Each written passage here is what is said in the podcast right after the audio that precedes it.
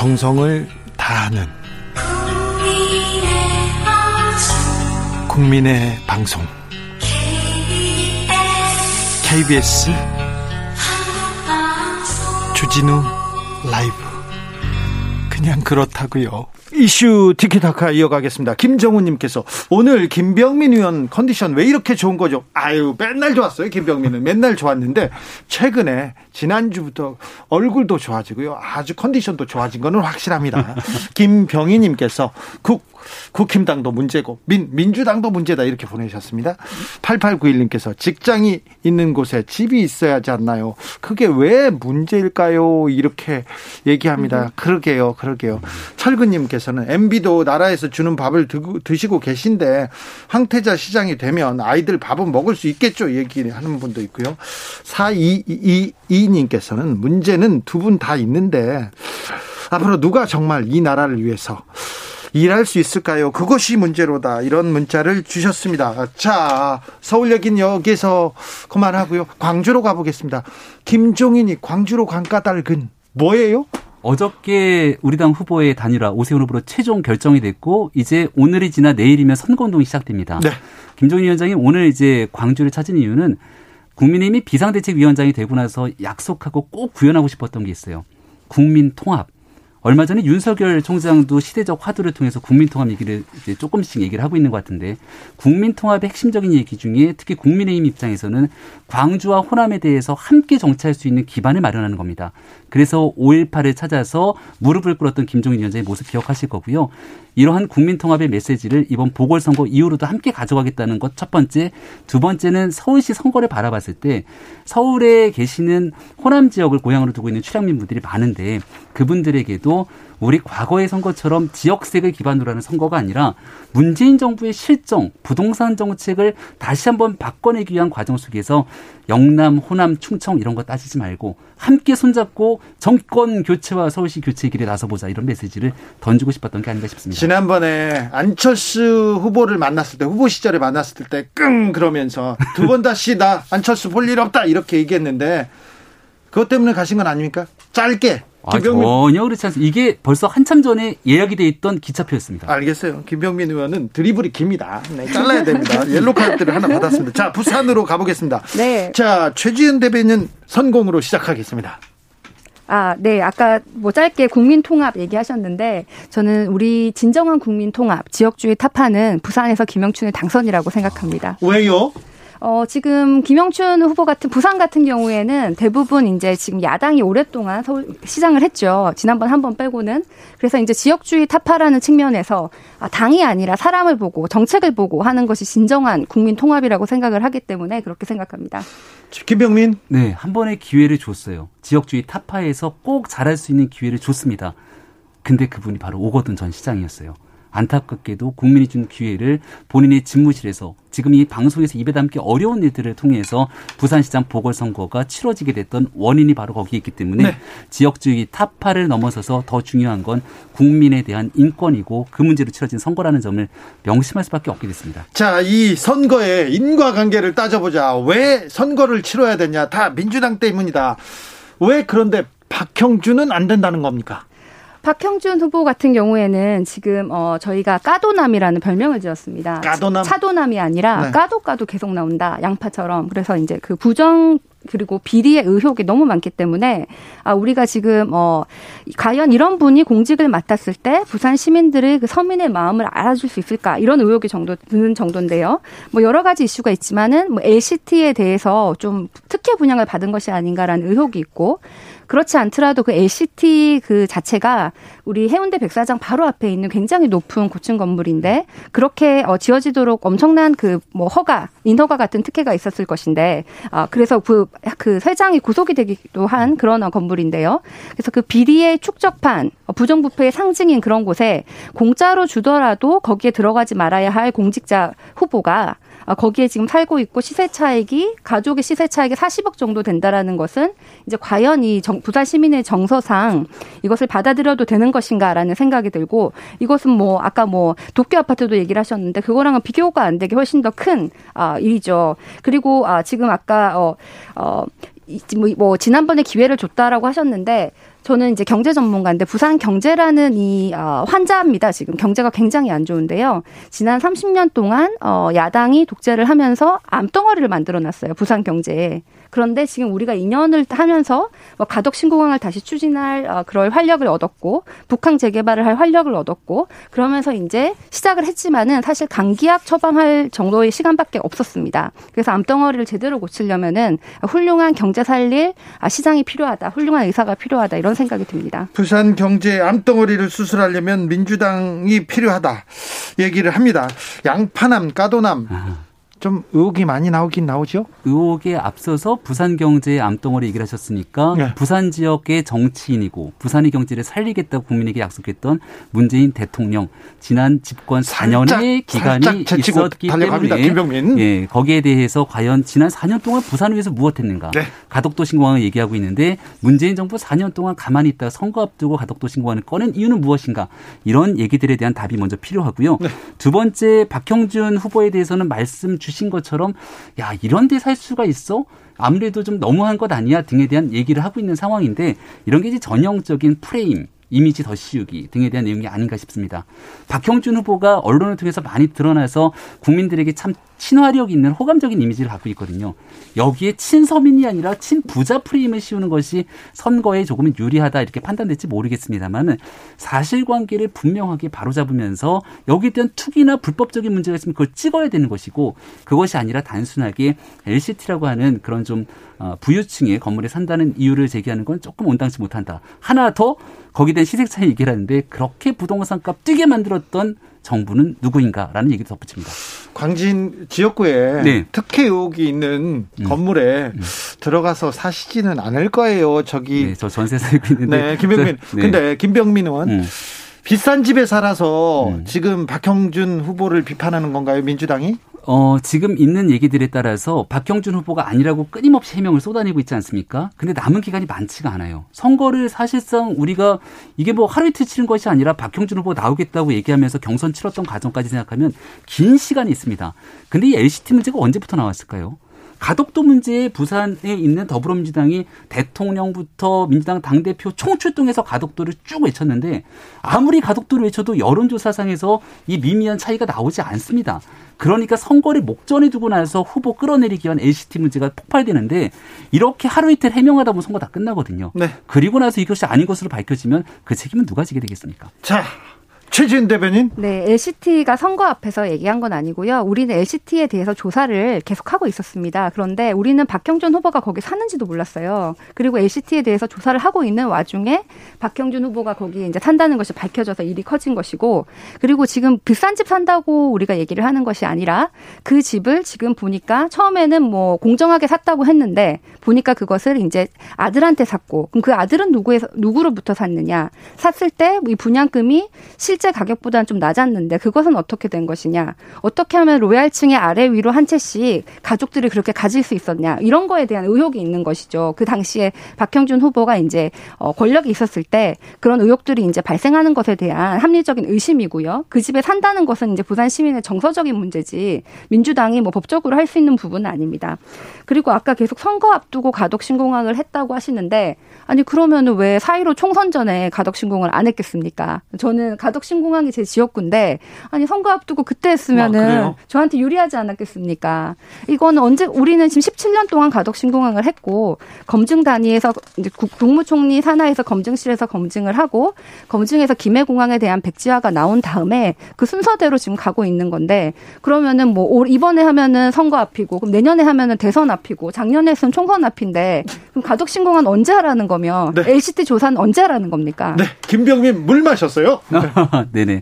가덕신공항에 대해서 제가 이제 말씀드리고 있는 건 초창기에 선거를 앞두고 더불어민주당이 화력을 총공세했던 것과 달리 지금 현재 언론과 여론에서 조성되고 있는 특히 더불어민주당의 책임 있는 공직자들을 통해서 가덕신공항에 대한 얘기보다는 네거티브 공세성 엘씨티 문제가 훨씬 더 많이 나온다. 네, 얘기를 그렇습니다. 드리고요. 김해신공항 문제 같은 경우는 여기에 대해서 백지화 문제가 나온 것이 아닙니다. 과거에 있었던 평가 단위에서의 문제가 있었던 것에 대해서 지적을 했을 뿐 그 뒤에 나왔던 얘기들이 다른 상황이고요.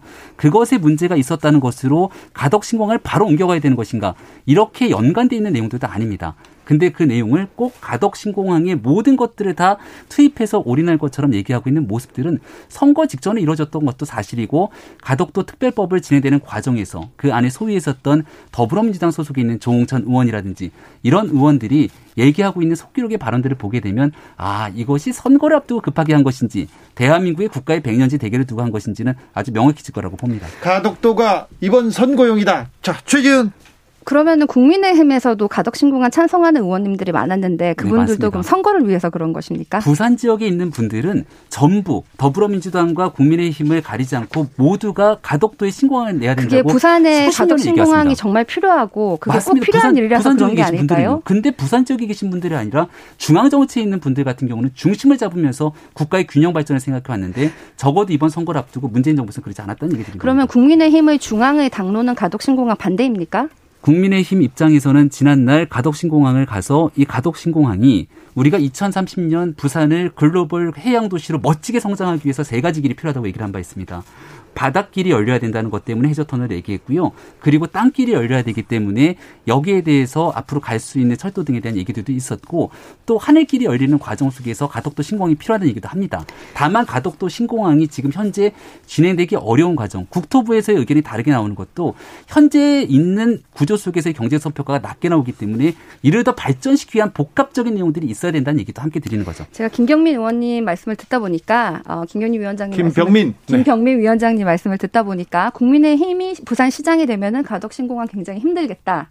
중앙당과 부산 국민의힘 의원들 간의 의견이 오락가락한다. 이런 생각이 들고 우리 부산에서 꼭 필요한 게 가덕신공항이라면은 선거 전이든 선거 후든 해야 되는 거 아닙니까? 그래서 국민의힘은 당론부터 좀 빨리 정하시고 우리 부산 시민들한테 시원하게 밝혀주세요. 가덕신공항 반대하면 반대하신다. 어. 왜 선거 전에는 이렇게 어, 반대하는 말을 수, 뭐 죽이는 것처럼 이렇게 계시다가 뭐 실제로 뭐 찬성을 하시는지 반대하는지 좀 명확히 밝혀주시고. 지난날 가덕도 신공항을 찾아서 가덕도 신공항하겠다고 김종인 위원장을 비롯해서 시원하게 얘기하고 왔습니다. 하태경 시당위원장을 비롯해서. 그런데 지금 다만 얘기를 하고 있는 것은 문제라고 하시는 거예요? 가덕신공항이 되려면 국토부에서부터 반대하고 있는 상황을 설득해내고 여기에 엄청난 예산들이 투입될 수밖에 없는 것인데 그렇다면 부산의 입장만을 갖고 할 수 있는 건 아니지 않습니까? 중앙부처도 설득하고 이 과정에 필요한 경제성 평가에 더 효율적인 내용들을 끌어내기 위해서라도 그렇습니다. 가덕도 신공항뿐 아니라 나머지의 국책사업들을 같이 연결돼야 된다는 말씀을 드리는 겁니다. 그런 면에서 국책사업을 음. 잘 할 수 있고 아, 정부와도 소통 통을 잘 할 수 있는 백팔십 석의 집권 여당이 시장을 해야 가덕신공항이 잘 될 거라는 확신이 듭니다. 이육육일 님께서 가덕도 신공항 할 때 국민의힘에서는 해저 터널로 묻지 말고 더블로 가 했는데 예 이렇게 문자가 왔습니다. 구팔구구구 팔구구팔 님 거 먼저 읽겠습니다. 국민통합 대구 가서 먼저 외쳐야죠 얘기합니다. 이육오공 님께서는 박형준 후보가 당선 가능성이 높게 높게 형성됐고 이렇게 만들어준 게 지금의 여당입니다. 그것만으로도 반성해야 할 것입니다. 이렇게 지적하셨고요. 오팔오오 님께서는 박형준 후보는 아니라고만 하고 정확한 해명이 없어요. 사찰 문건, 입시 비리, 엘씨티 그리고 국회의사당, 식당 어느 것 하나라도 해명된 게 있나요? 이렇게 물어봅니다. 네. 이번 선거의 임기는 한 일 년 정도밖에 채 되지 않습니다. 예. 선거 때 많은 고소고발절이 난무하고 있는 상황인데요. 당선되고 나서 바로 임기 시작되지만 거기에 대해서 나왔던 의혹들에 대해서는 네. 선거 끝나고 나서 두세 달 정도 지나고 나면 아마 공직선거법 등과 맞물려 갖고선 재판도 진행되고 많은 내용들이 드러날 겁니다. 네. 소송 좀 진행되고 있습니다. 일 년 뒤면은 바로 선거예요. 그러면 어떤 후보가 거짓말을 했던 후보고 어떤 후보가 정말 말도 안 되는 거를 가지고 의혹을 씌우려고 했던 후보와 정당인지가 드러나게 되거든요. 네. 그런 측면에서 지금 막무가내로 거짓말하면서 발뺌할 수는 없는 상황이다라는 점을 좀 힘줘서 얘기 드리고 싶습니다. 최지은. 아니요. 저는 오히려 선거는 어, 후보자들을 정확하게 검증해야 되는 자리죠. 삼백사십만의 부산 시민의 그 삶이 걸린 자리인데 이 사람이 어떤 삶을 살아왔고 음. 어떤 철학을 가지고 있고 그 검증하는 자리이기 때문에 검증은 분명히 해야 되고 아 다만 지금 이렇게 비리가 많은 사람이 시장에 되면은 이 사람이 뭐 이제 검찰에 조사받고 이렇게 다니느라고 비리 의혹. 비리 의혹이 많은 분이 어, 되면 이제 해명 지금 해명을 해주시면 해결될 것들이 참 많은데 그 해명을 안 하시고 시장에 되시면은 검찰 조사 받다가 그 부산 부산 시장의 역할은 도대체 누가 하시나 이런 생각이 듭니다. 구육팔이 님께서 두 분 모두 말은 오토바이처럼 잘하시네요. 그렇지 오토바이처럼 잘합니다. 국민은 힘들어 죽겠는데 민의를 좀 민심을 생각해 보세요. 으악 얘기합니다. 오늘도 감사했습니다. 이슈 티키타카 김병민. 네 고맙습니다. 최지은이었습니다. 네, 고맙습니다. 감사합니다. 네, 고맙습니다. 교통정보센터로 가겠습니다. 공인혜 씨 말고 말고 다른 어, 그 다음에는 저희가 어떤 기자들의 수다로 넘어갈까요? 그렇겠습니다. 정치 피로, 사건 사고로 인한 피로, 고달픈 일상에서 오는 피로. 오늘 시사하셨습니까? 경험해보세요. 들은 날과 안 들은 날의 차이. 여러분의 피로를 날려줄 저녁 한 끼 시사 주진우 라이브.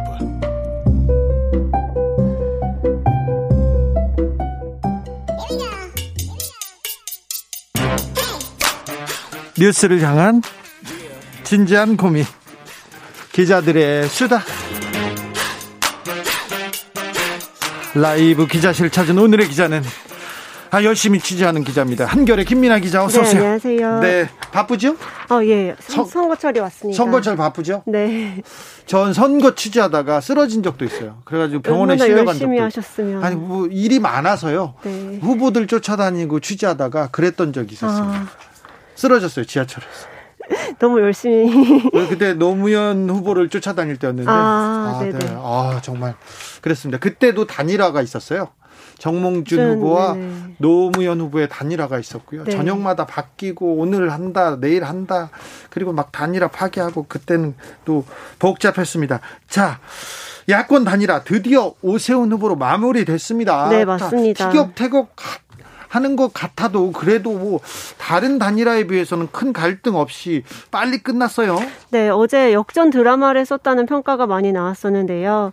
뭐 당에서 경선부터 이 등으로 출발한 후보가 네. 경선을 통과하고 또 안철수 후보가 계속 그 앞서 있었죠. 앞서 있던 지지율을 계속 지지율을 유지하고 있었는데 또 앞서면서 오세훈 후보가 야권의 단일 후보가 됐죠. 네, 오세훈 후보가 음. 조건부 출마, 조건부 불출마를 선언할 때만 해도 맞습니다. 당내 비웃음을 샀기도 했었잖아요. 그럼요. 그랬고 또 부의 논란도 있었고 기억하실지 모르겠습니다. 네. 부의. 네. 네, 네. 부의 논란도 있었고 조건부 때문에 또 당 안팎에서 굉장히 좀 비판을 많이 받았었는데 그럼에도 불구하고 네, 돌파를 하고 정말 드라마를 썼습니다. 네, 오늘은 또 금태섭의 빨간 점퍼, 안철수의 빨간 넥타이까지 등장해서 지금 오세훈을 밀고 있습니다. 네, 정말 정치권에서는 일어나지 못할 일은 없다라는 말이 맞는 것 같습니다. 그렇죠. 네, 원래 파란색 옷을 입으셨고 주황색 옷을 입으셨던 불과 얼마 전까지만 해도 네, 두 분이 오늘은 빨간 점퍼, 빨간 넥타이를 맸는데요. 그 야권에서 이제 단일 후보가 오세훈 후보로 결정이 되면서 빅텐트 선대위를 구성해야 된다. 빅텐트. 이런, 네, 이런 목소리가 나오고 여기에 화답해서 금태섭 전 의원은 오늘 국민의힘 당사에서 열린 선대위 회의에 참석했습니다. 그랬더라고요. 네, 또 오세, 오세훈 후보가 점퍼를 입혀주니까 웃으면서 그 점퍼를 딱 입으시더라고요. 네. 안철수 후보는 안철수 이제 전 후보겠네요. 안철수 국민의당 대표는 오늘 국민의힘 의원총회에 와서 발언을 했습니다. 자, 앞으로 뭐 야권의 승리를 위해서 열심히 노력하겠다라고 이제 발언을 하자 의원들이 한 십여 차례 박수 세례를 보내면서 기립박수를 치더라고요. 네네, 맞습니다. 굉장히 좀 생경한 풍경이 연출됐는데요. 네. 어쨌든 표면적으로는 뭐 금태섭부터 오세훈까지 이제 중도와 보수를 아우르는 어떤 그 진영이 좀 꾸려진 것 같은 모습이었습니다. 서울시장을 탈환하고 그리고 정권도 탈환하겠다. 빅텐트, 계속 빅텐트 얘기가 나옵니다. 맞습니다. 또 이제 오세훈 후보가 이십이 일에 기자회견을 하면서 뭐 윤석열, 김동연, 홍정욱 그리고 금태섭까지 중도 성향 인사들을 모두 아우르는 개혁 우파 플랫폼을 만들겠다 이런 구상을 밝혔었고 에스비에스, 에스엔에스 논객도 또 다 모시겠다면서요? 네, 또 서민 당국대 교수는 요즘에 굉장히 그 국민의힘 의원들과 친밀하게 지내시는 걸로 알고 있고요. 친하게 지내요? 네, 또 강연도 여러 차례 나오셨었고 네.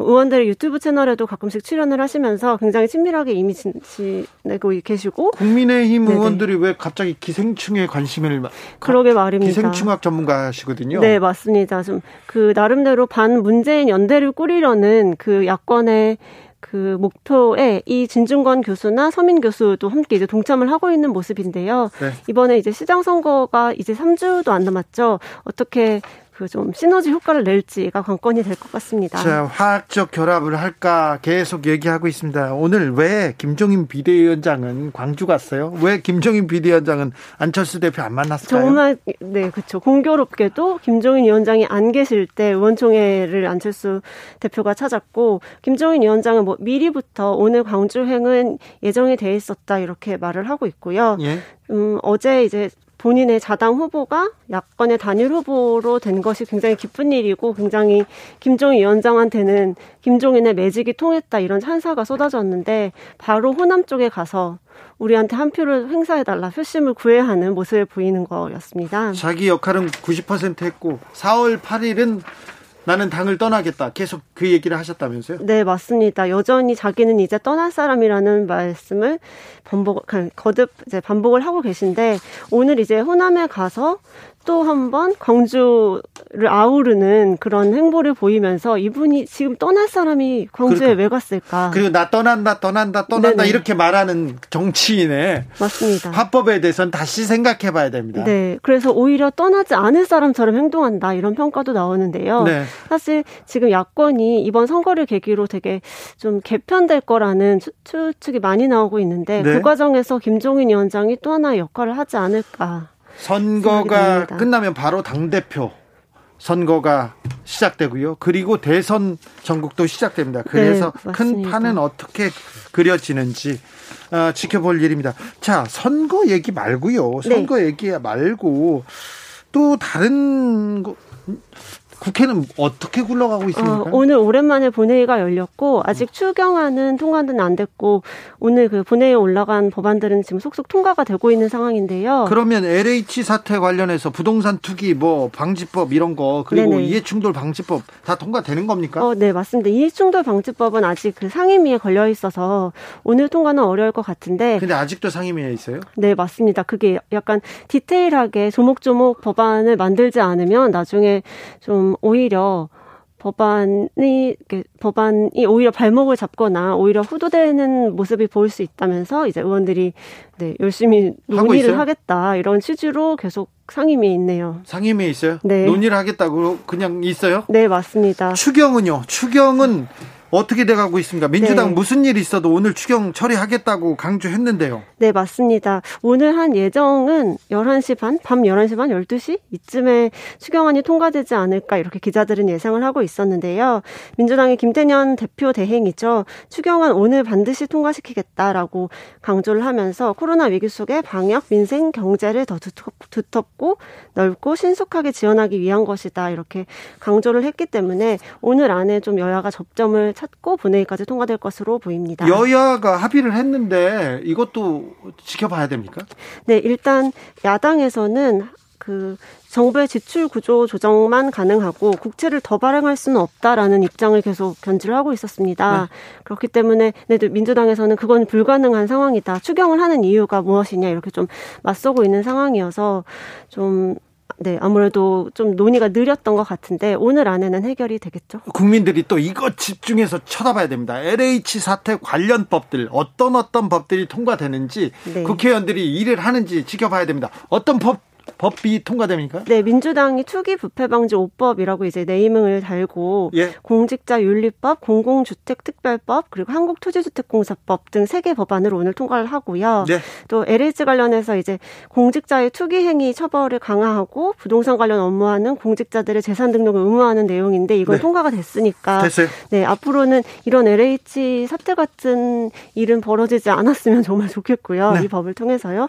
남은 것은 이해충돌 방지법, 아까 말씀 말씀하셨던 것과 부동산 거래법이 남아 있습니다. 네. 이것도 이제 이달 중에 본회의를 한 차례 더 열어서 민주당이 꼭 통과를 시키겠다는 입장을 보이고 있어서, 뭐 이달 안에는 이 부동산 투기 부패 방지 오 법이 다 통과가 되는 모습을 볼 수 있게 될 것 같습니다. 국민의힘은 뭐 법안 안 냈어요? 아, 국민의힘은 법안을 내지는 않았습니다. 그러니까 이런 비슷한 취지의 법안을 냈는데 특별하게 뭐 본인들이 다른 주장을 하고 있는 건 아닙니다. 아하. 네네. 엘에이치 사태 이후에 지금 민주당이 계속 개혁 법안을 내고 있고 주도하고 있고요. 네. 아직 이해충돌 방지법과 부동산 거래법은 더 속도를 내야 한다. 맞습니다. 그렇죠? 네네. 지금까지 기자들의 수다, 한겨레 김민아 기자가 짚어주셨습니다. 감사합니다. 네, 감사합니다.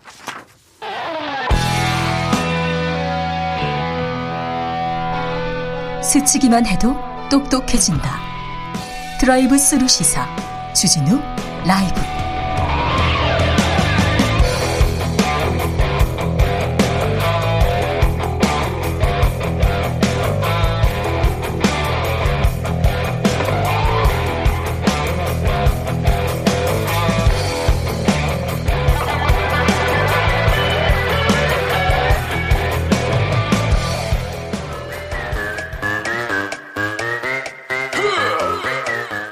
모두 정숙해 주십시오. 재판 오 분 전입니다. 재판부 입장하고 변호사들 들어왔습니다. 그럼 사건 번호 공삼이사 오늘의 재판 시작하겠습니다. 양지열 변호사 출석했습니까? 네, 양지열입니다. 박지훈 변호사 출석했나요? 네, 출석했습니다. 자, 재판 들어가기 전에 이 재판 조금 짚고 가겠습니다. 법원에서 엠비엔 종편 삼 년 재승인 조건 중에 일부 효력을 임시로 정지해달라는 결정 내렸습니다. 어떤 의미입니까? 이게 말이 좀 어렵죠. 네. 어, 재승인 처분의 일부 부관의 효력 정지를 신청한 겁니다. 네. 그래서 그걸 받아들여진 건데요. 어, 말은 어려운데 쉽게 말씀드려서 재승인 해줄 때 네. 일종의 조건을 조건을 붙인 거예요. 네. 이러 이러 이러한 것들을 고쳐라. 예. 그러면 재승인을 해주겠다라는 게 열일곱 개 조건을 붙였는데 대신에 이게 법원에서 봤더니 야 이거 그대로 유지를 한 채로 이 재판에 들어가는 것 자체가 무리니까. 네. 열일곱 개 중에 세 개는 보류를 해놓고 나머지를 유지하면서 보완 재판을 다퉈보자. 재승인 하는 데 있어서 문제가 될지 이런 겁니다. 한 달 전에 네. 효력 정지 처분 나왔지 않습니까? 예, 그거는 큰 거죠. 큰 어떻게 거. 보면. 네. 그거는 뭐 육 개월 정도 지금 어, 유예했던 그 부분을 네. 못하게 했던 그 부분은 이제 일단은 어, 가처분이 받아들여진 거고 요거는 많은 조건 중에 두 개 정도만 지금 받아들인 겁니다. 네. 열일곱 개 부관을 어, 부속되는 어떤 조건을 걸었던 거거든요. 네. 그 중에 뭐 여러 두 가지 정도는 좀 빼라라는 것이 이제 법원의 이제 어, 결정 요지인데 네. 그래서 뭐 열다섯 개 정도는 그냥 그대로 유지된다고 보면 될 것 같습니다. 엠비엔에서 뭘 잘못 법을 어겨가지고 재승인 조건이 달린 거잖아요. 네. 그리고 또 효력 정지. 아유 그런데. 다시 이렇게 법원에서 하나씩 두씩 풀어주면 이거 방통위에서 왜 심의는 했고 왜 이렇게 아, 참 재판은 복잡해 가지는지 이 행정소송은 언제 다 끝날 건지 좀 아, 국민의 한 사람으로서 한 사람으로서 좀 아, 안타깝습니다. 역사적인 재판 얘기로 또 넘어가겠는데 사법농단 재판에서 첫 유죄 판결이 선고됐습니다. 네. 어제 이 소식 어떻게 보셨습니까, 양지열 변호사님? 음, 저는 일단 뉴스의 중심은 그래도 지금까지 사법농단과 관련해서 한 열 명 정도, 그러니까 열네 명 기소해서 열 명 정도 재판을 받았는데 다 무죄였거든요. 다 무죄였습니다. 그런데 네. 두 명이 유죄를 받았다라는 쪽에 무게를 많이 두고 있더라고요. 네. 그런데 약간 좀 그럴 수 있는 개연성이 있던 게 많은 경우에 그동안 무죄를 받았던 게 직권 자체가 없다라는 거였어요. 네. 근데 이번에 두 사람 유죄를 받은 부분은 뭐냐면 어, 이른바 국제인권법 연구회 같은 데들 그러니까 양승태 전 대법원장의 어, 뜻을 따르는 사람들이 보기에는 뭔가 좋지 않은 어떤 모임이라고 보이는 그런 곳에 가입하려고 한 판사들, 이 판사들 그 모임 자체를 못하게 막으려고 했던 것들, 그리고 또 이제 뭐 좀 재판부 심증 파악한 이런 건데 이게 모임을 막으려고 하는 건 인사와 관련된 부분들, 그리고 예산을 법원행정처에서 좌지우지할 수 있잖아요. 네. 어떤 모임에 대해서 지원을 할지 말지를 정하는 것도 법원행정처니까. 그러니까 여기 기조실장이라고 한다면 이런 정도 직권은 있다라고 볼 수도 있는 거죠. 네. 이 사실은 저는 무죄라고 좀 봤었거든요. 네. 이전에는. 네. 왜냐하면 다른 재판 다 똑같아요. 범, 제명은 직권남용 권리행사 방해죄. 네. 판사들 싹 다 무죄가 났고 이심 가서 무죄가 된 경우도 있었고요. 네. 그래서 무죄라 봤는데 이거는 판사들이 봤을 때도 좀 심각하다고 아마 판단한 것 같습니다. 네. 무죄를 하는 법리는 딱 두 가지 방식이었어요. 직권을 남용해서 의무 없는 일을 시켜야 되는데 이건 직, 직분, 직권 내용이 없다라고 해가 무죄가 됐던 경우가 있고 어차피 밑에 부하들이 그냥 뭐 직원들이 할 수밖에 없는 일이다. 근데 요, 요거는 대부분 판사 직권 내용이 어떻게 무죄를 했냐면 개입하는 건 직분 범위가 아니다. 예. 아무 직분 범위도 아닌데 무슨 이게 직권남용죄 되느냐. 이상한 개, 논리로 갔었습니다. 개입은 했으나 네. 이렇게 또 영향은 뭐 미치지 그렇죠. 못했으니까. 그렇죠. 어차피 직권남용, 직권에 그 판사는 재판하는 거지 네. 어떻게 개입하고 이런 거는 직권에 포함되지 않는다라는 논리로 갔었는데 그렇죠. 여기서는 이건 직권에 포함된다라고 하면서 특히 특히 이제 몇 가지 사건을 얘기했는데 통합진보당 그 국회의원들을 네. 지위 확인 수상 관련돼서는 요건 좀 심각하다 본 것 같습니다. 그냥 개입한 게 아니고 결론이 바뀔 수 있을 정도로 개입한다면 이거는 사법권의 중대한 침해다라고 해서 직권남용죄 유죄를 인정한 거고요. 일단은 그래서 집행유예까지. 특히 이규진하고 이민걸 같은 경우는 네. 퇴직을 했습니다. 네. 그리고 핵심 인사라고 봤죠. 알려진 사람들이기 때문에 네. 나머지 법관들은 다릅니다. 그래서 유죄를 한 것으로 보입니다. 여기 근데 참 재밌는 부분이 이런 부분이 있어요.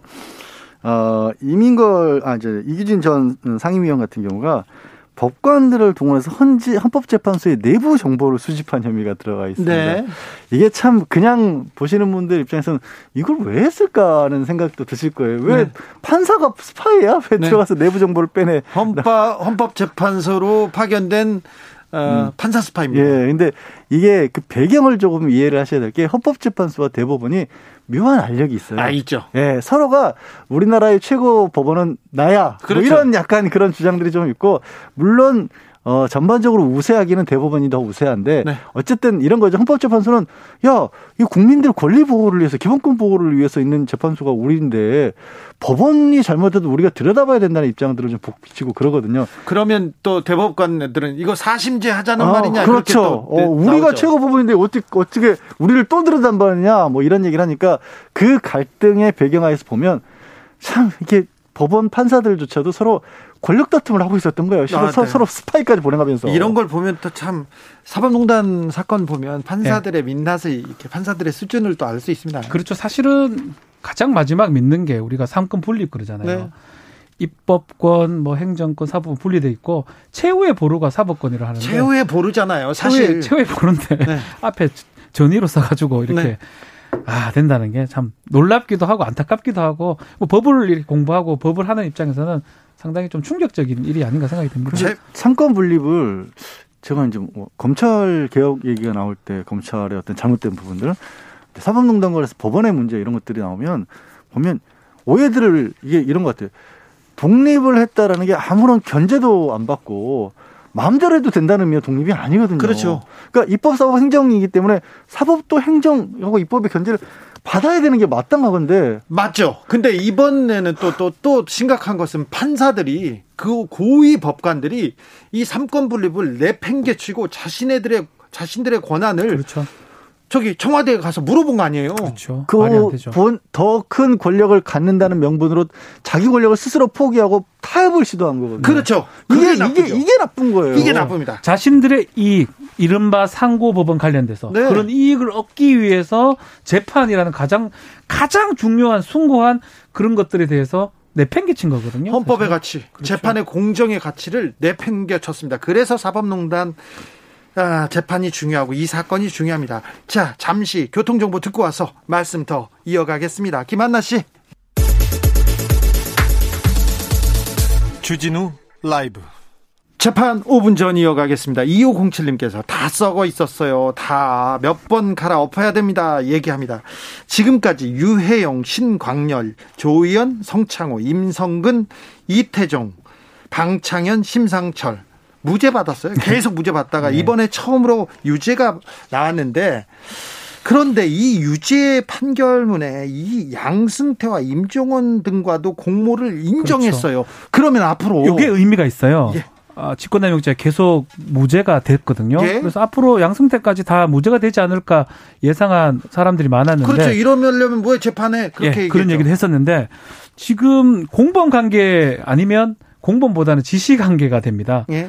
양승태 전 대법원장 또 임정원 사법행정 차장, 차장 이런 사람 고영한 또 박병대 대법관까지 예. 앞으로 네 명의 재판이 남아있는데 이 사람들은 유죄가 될 가능성이 높습니다. 이 판결대로라면 네. 공범이 되고요. 예. 그리고 직권남용죄의 법리를 그래도 이 일 심에서 구성을 했기 때문에 이 법리대로라면 양승태 전 대법원장이 유죄가 될 가능성은 높아 보입니다. 이 법리대로라면 양승태도 유죄가 나올 네. 가능성이 있다. 이제 재판을 받아볼 만하다. 음. 자, 양재열 변호사님. 예, 저도 마찬가지로 생각을 하고요. 결국에는 그러니까 어, 직무에 있어서 이 폭을 어디까지 볼 것이냐인데 인사와 관련된 권한이 있다고 한다면 그와 관련해서 불이익을 줄 수 있다는 암시만으로도 그렇죠. 흔들리는 거예요. 그렇죠. 누가 아니, 아니 판사님들이 더더군다나 이 고과 이런 데 되게 민감하시고 진짜로 어렸, 어렸을 때부터 성적이 민감하신 분들이라 네. 공부 네. 공부를 워낙 잘하신 분들은요 일 등 놓치면 그게 정말 큰난리 나는 줄 알아요. 그래서 판사님들 인사철에 맞습니다. 난리납니다. 그러니까 그런 거를 쥐고 있다라는 게 되게 사실 비겁한 거거든요. 그걸 가지고 사람을 힘들게 만들었다는 건. 그래서 네. 그리고 이게 문제가 되고 처벌이 되고 오고 이 사람 나쁜 걸 문제가 삼자는 게 아니라 그렇게 해줘야 다른 판사님들이 마음 놓고 재판할 수 있는 거예요. 음. 아 우리 이런 거 눈치 안 보고 선배님이 뭐라고 하시더라도 선배님 큰일 날 말씀하시네요. 이런 거 재판 법대로 원칙대로 할 수 있게 분위기를 만들어주는 거거든요. 그렇죠. 네. 저 뭐 마찬가지로 임성근 부장판사가 지금 탄핵에 들어가 있습니다. 네. 그것도 그 맥락입니다. 아니 그런 거 시키면 봐요.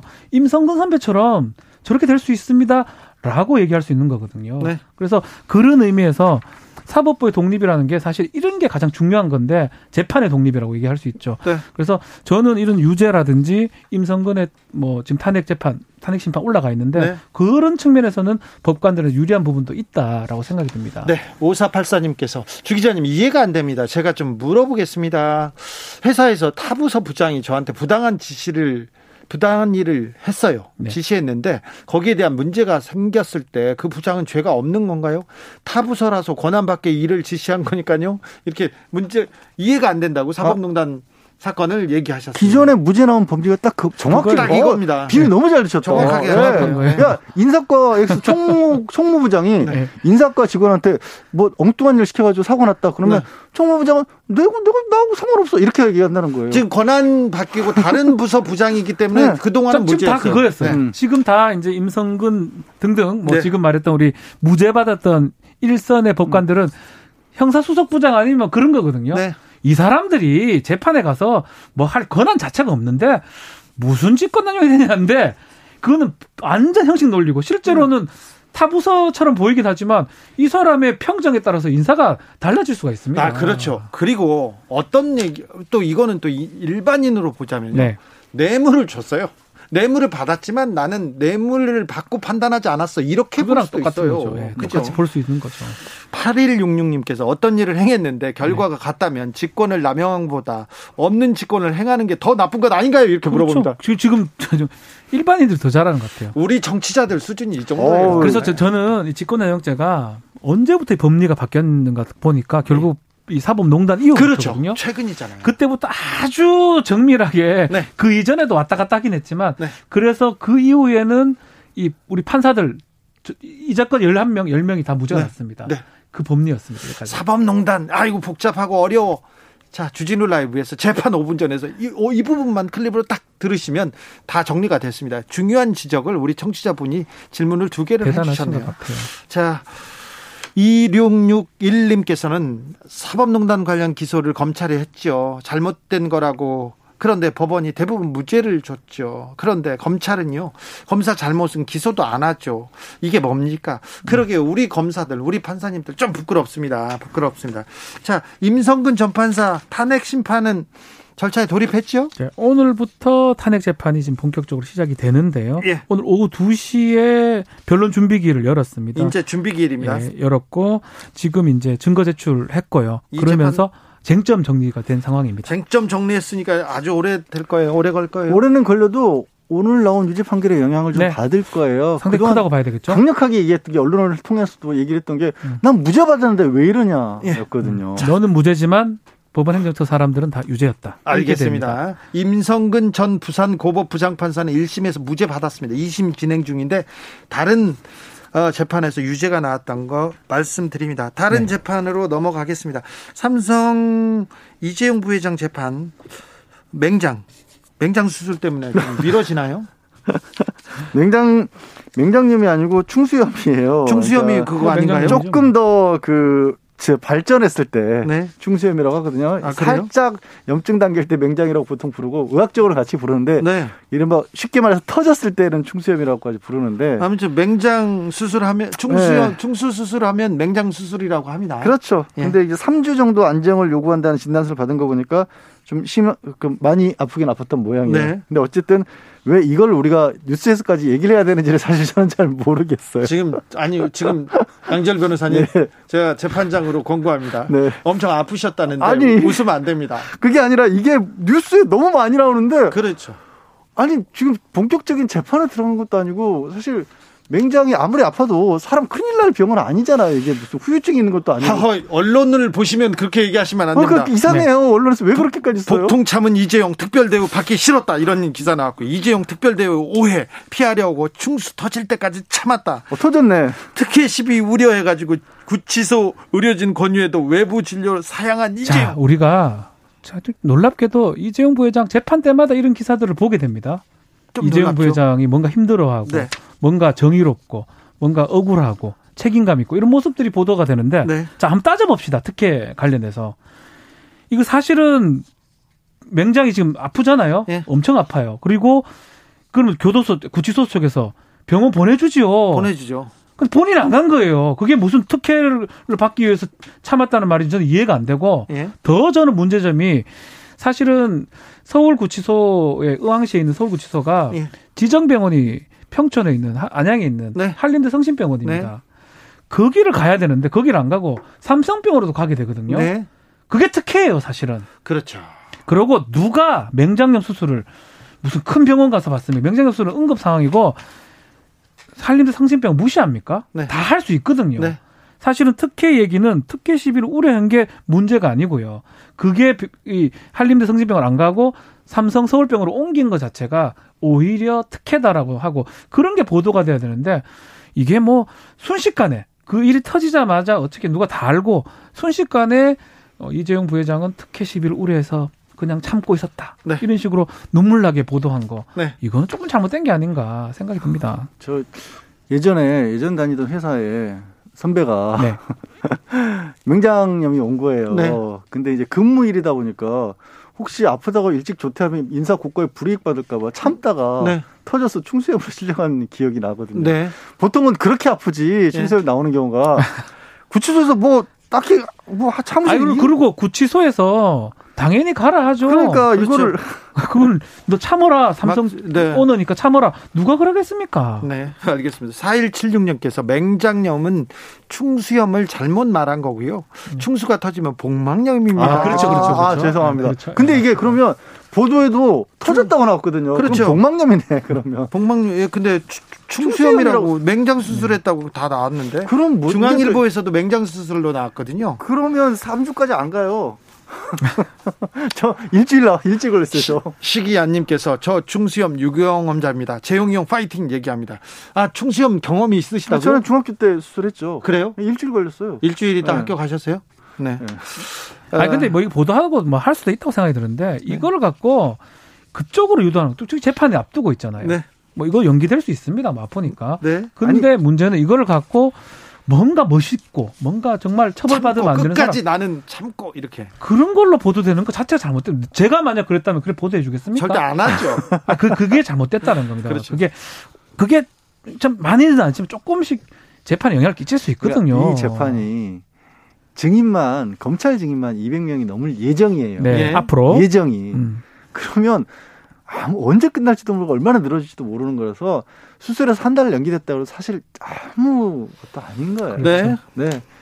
뭐 이렇게 크게 저희도 너무 길게 얘기하는 거 연기하는 게 안 됐습니다. 네. 네. 자, 큰일 날 뻔한 응급 상황이었습니다. 네. 네, 언론이 너무 크게 호들갑을 떨어서 지적하고 넘어갑니다. 다음 재판으로 넘어가겠습니다. 윤석열 전 검찰총장의 장모가 재판을 비공개로 해달라고 신청했어요. 네. 재판부는 이를 받아들이지 않았습니다. 지난 십팔 일이었죠. 십팔 일 날 신청했던 부분이고요. 어, 뭐 국가안전보장이라든지 뭐 성범죄 같은 개인 사생활 관련된 그런 어떤 범죄 같은 경우는 비공개 요청을 할 수 있고 받아들이는 경우도 있습니다. 네. 그렇지만 뭐 그거랑 지금 관계가 없기 때문에 받아들이지 않았고요. 그러다 보니까 윤석열 총장의 그 장모 최 씨가 어, 재판 받으러 가는 모습이 생중계가 됐습니다. 예. 하면서 뭐, 뭐 옷이 어떠고 저떠고 뭐 가방이 어떠고 저떠고 네. 그런 얘기까지 지금 나온 상황이고 재판 자체는 지금 거의 거의 마무리 단계가 아닌가. 뭐 그래요? 변론 종결이 곧 되지 않을까. 왜냐하면 혐의 사실 일부 인정이 된 상황 같거든요. 예. 선고 정도가 남은 상황이다. 아, 뭐 아직 변론 종결 안 됐지만 네. 뭐 곧 뭐 끝나지 않을까 생각합니다. 이 재판은 그렇게 복잡한 사안이 아닙니까? 그러니까 이 지금 임 전 총장의 장모는 삼백억 원, 삼백억 원이 넘는 네. 통장 잔고가 있었다라는 걸 위조를 한 거예요. 예. 그런데 본인은 어, 동업자였던 같이 기소가 된 사람의 어떻게 보면 회유 때문에 그냥 그걸 만들어주기만 했을 뿐이지 네. 어디에 쓰일이라는 것도 몰랐고 실제로 쓰이지도 않았다라는 입장인 겁니다. 그러니까 네. 기소된 부분 중에 박 변호사가 얘기한 건 일부 인정했다는 건 위조 자체는 인정했어요. 예.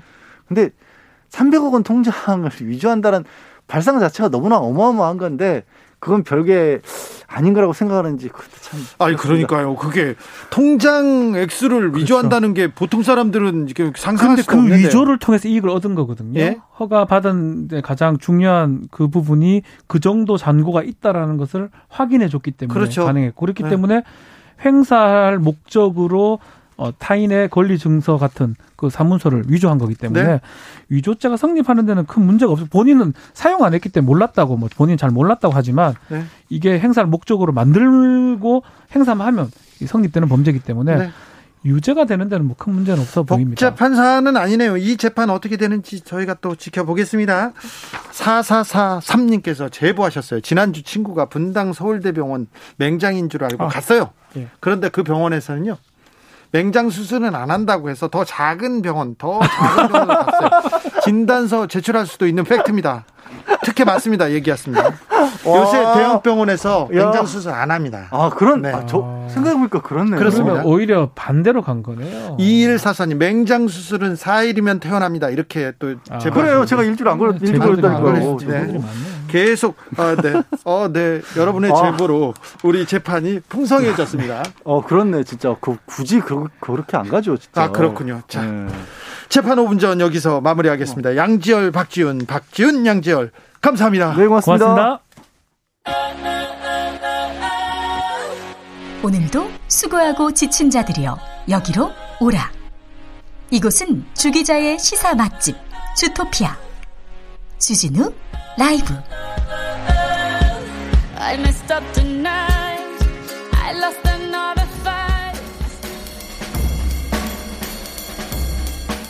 느낌 가는 대로 그냥 고른 뉴스 여의도 주필. 인구 구 점 육 퍼센트 코로나 감염 이스라엘. 정말 부럽습니까? 오마이뉴스 기사인데요.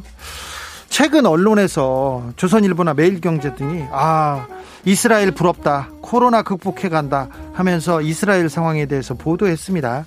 아, 신규 확진자가 이백 명대로 줄었다고도 하고 그렇습니다. 그런데 백신 접종을 많이 했거든요. 현재 사십팔 점 육 퍼센트 정도 어, 지금 백신 접종으로 완료했다고 합니다. 그러면서 어, 백신을 일찍 구하지 못한 정부를, 백신을 많이 못, 맞지 못한 대한민국을 비판하는 기사가 쏟아지고 있습니다. 그런데요, 이스라엘을 한번 자세히 볼까요?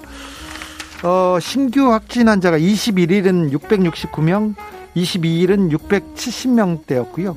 일 일, 지난 일 일 신규 확진자는 사천 명이 넘었습니다. 그 전에는 훨씬 더 수천 명이었고요. 그래서 이스라엘에서 지금까지 코로나 감염 인구가 팔십이만 팔천 명 정도 되는데 이는 이스라엘 인구의 구 점 오 퍼센트입니다. 인구가 이스라엘 인구는 팔백육십육만 명 정도 된다고 합니다. 그러니까 인구의 구 점 오 퍼센트가 어, 코로나에 걸렸고요. 사망자도 많습니다. 그래서 우리나라에 비해서 인구 대비해서의 확진자 비율은 오십 배 정도 이스라엘이 높고요. 사망자는 이십일 배 많습니다. 이스라엘에서. 그래서 어쩔 수 없이 방역에 실패했기 때문에 국가의 명운을 걸고 백신 접종을 한 셈이라고 김호란 국립, 국립암센터 교수가 지적하고 있습니다. 이스라엘을 이렇게 우리가 좀 부러워할 게 아니라 자, 백신을 접종하는 과정에서도 과정에서도 절대 조심해야 된다. 거리 두기 해야 되고 마스크 써야 된다. 그거를 잊지 말자고요. 그런데 지금 언론에서 계속해서 백신 위험하다 음모론도 퍼지고 그래서 백신을 맞겠, 맞, 맞겠다는 사람의 비율이 계속 줄어듭니다. 아, 계속 줄어들고 있다고 해서 걱정이 되네요. 얼굴 없는 화가 코로나 영웅 그림 이백이십사억에 전액 기부. 케이비에스 기사입니다. 얼굴 없는 화가, 그래피티 화가인데 뱅크시라는 유명한 영국의 화가가 있는데요. 영국 사우샘턴의 한 병원에 벽에 그림을 그렸습니다. 의료진을 영웅으로 표현한 그림인데 몰래 그려놓고 가서 화제가 됐는데, 이 그림이 경매로 우리 돈 이백이십사억 원에 판매됐습니다. 이 모든 돈은 병원 직원과 입원 환자들의 복지를 위해서 기부됐다고 합니다. 목사님 스니커즈는 육백삼십일만 원, 화제의 풀 소유 폭로 미국 인스타. 중앙일보 기사인데요. 미국의 일부 종교인들이, 일부 목사님들이 사치스러운 생활을 해가지고 이게 인스타그램에 큰 화제를 모으고 있다고 합니다. 어, 스타 목사님들이 어, 새로운 디자이너 의상을 매번 이렇게 바꿔서 입고 나온답니다. 명품 자켓을 막 사백만 원짜리, 바지 한 벌에 백만 원짜리 입고요. 심, 그, 어떤 목사님은 이, 저 허리에다가 가방을 둘렀는데, 그거는 또 백사십만 원이 넘는 거고, 어, 마이애미에서 활동하는 어떤 목사님은 악어 가죽 벨트를 이렇게 했는데, 한 이백팔십육만 원짜리라고 한다고 합니다. 그런데, 미국 목사님들은 명품을 휘두르고 다니지 않습니까? 한국 목사님들 명품 좋아하십니다. 스포츠카 좋아하시는 분들도 많고요. 특별히 또 네, 여자친구 있는 목사님도 있고. 한국 목사님들의 명품 사랑, 그리고 땅 사랑, 이런 거 좀 찾아보면 굉장할 텐데, 아이 참, 제가 다 말은 못하겠네. 저 아는 사람들도 많은데. 네.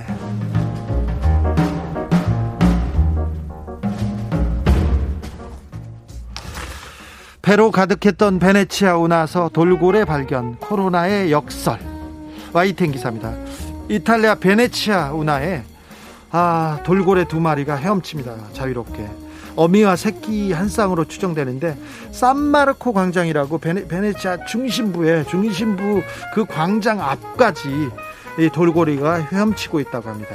물론 돌고래가 발견된 것은 코로나로 운하에 배가 줄어들었거든요. 그래서 교통량이 줄어들면서 물이 깨끗해지고, 이 원래 이 바다의 주인이었던 돌고래의 활동 반경이 넓어졌다고 합니다. 평소 같았으면 곤돌라에 이렇게 잡혔을지도 모를 돌고래가 아, 잘 뛰어놀고 있습니다. 코로나로 많은 것을 또 생각하게 하는데, 자연은, 또 동물들은 코로나 때문에 숨쉬고 자유롭게 수영하고 있구나, 그런 생각을 하면서 아, 인간이 얼마나 지구에, 환경에 못 쓸 짓을 했나, 이런 생각도 해봅니다.